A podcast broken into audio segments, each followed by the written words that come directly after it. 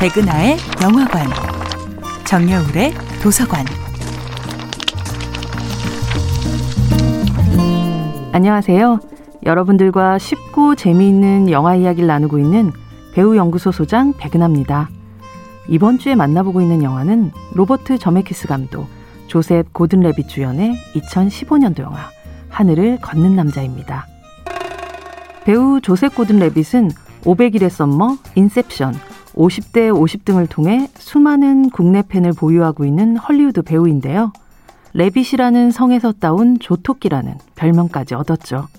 하지만 아무리 팬이라고 해도 하늘을 걷는 남자에서 조셉 고든 레빗의 외양은 상당히 낯설었을 거예요. 일단 갈색 머리를 금발로 염색하고 갈색 눈은 푸른색 렌즈로 덮었죠. 이렇게 외양뿐 아니라 하늘을 걷는 남자의 제작 과정은 프랑스 남자가 되기 위해서 말투부터 태도까지 뉴욕 청년 조셉 고든 레빗을 완전히 지우는 과정이었습니다. 뉴욕 콜롬비아 대학에서 불문학을 전공했던 덕에 영화 속에서 주로 쓰이는 프랑스어는 빠른 시간 안에 습득할 수 있었지만 외줄타기는 또 다른 문제였죠.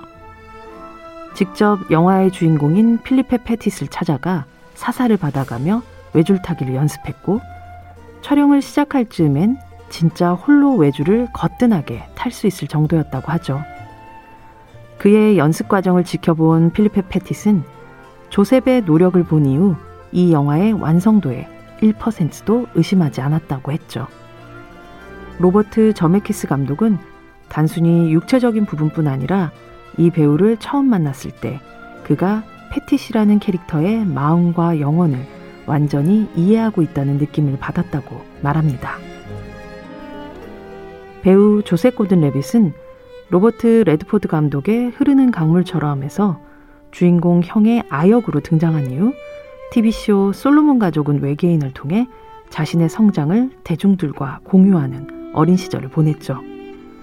하지만 모든 아역 배우가 그렇듯 성인 배우로 자리 잡기까지 배우로서의 삶과 개인의 삶의 밸런스, 어린 이미지와 성인의 육체 사이에서의 균형을 찾기 위해 쉬지 않는 노력을 해야 했는데요. 어쩌면 외줄 위를 걸으며 끊임없이 균형을 맞추어야 했던 남자를 연기하기에 조세 고든 레빗은 그의 육체와 영혼을 이미 뼛속까지 이해하고 있는 배우였는지도 모르겠습니다. 백은하의 영화관이었습니다.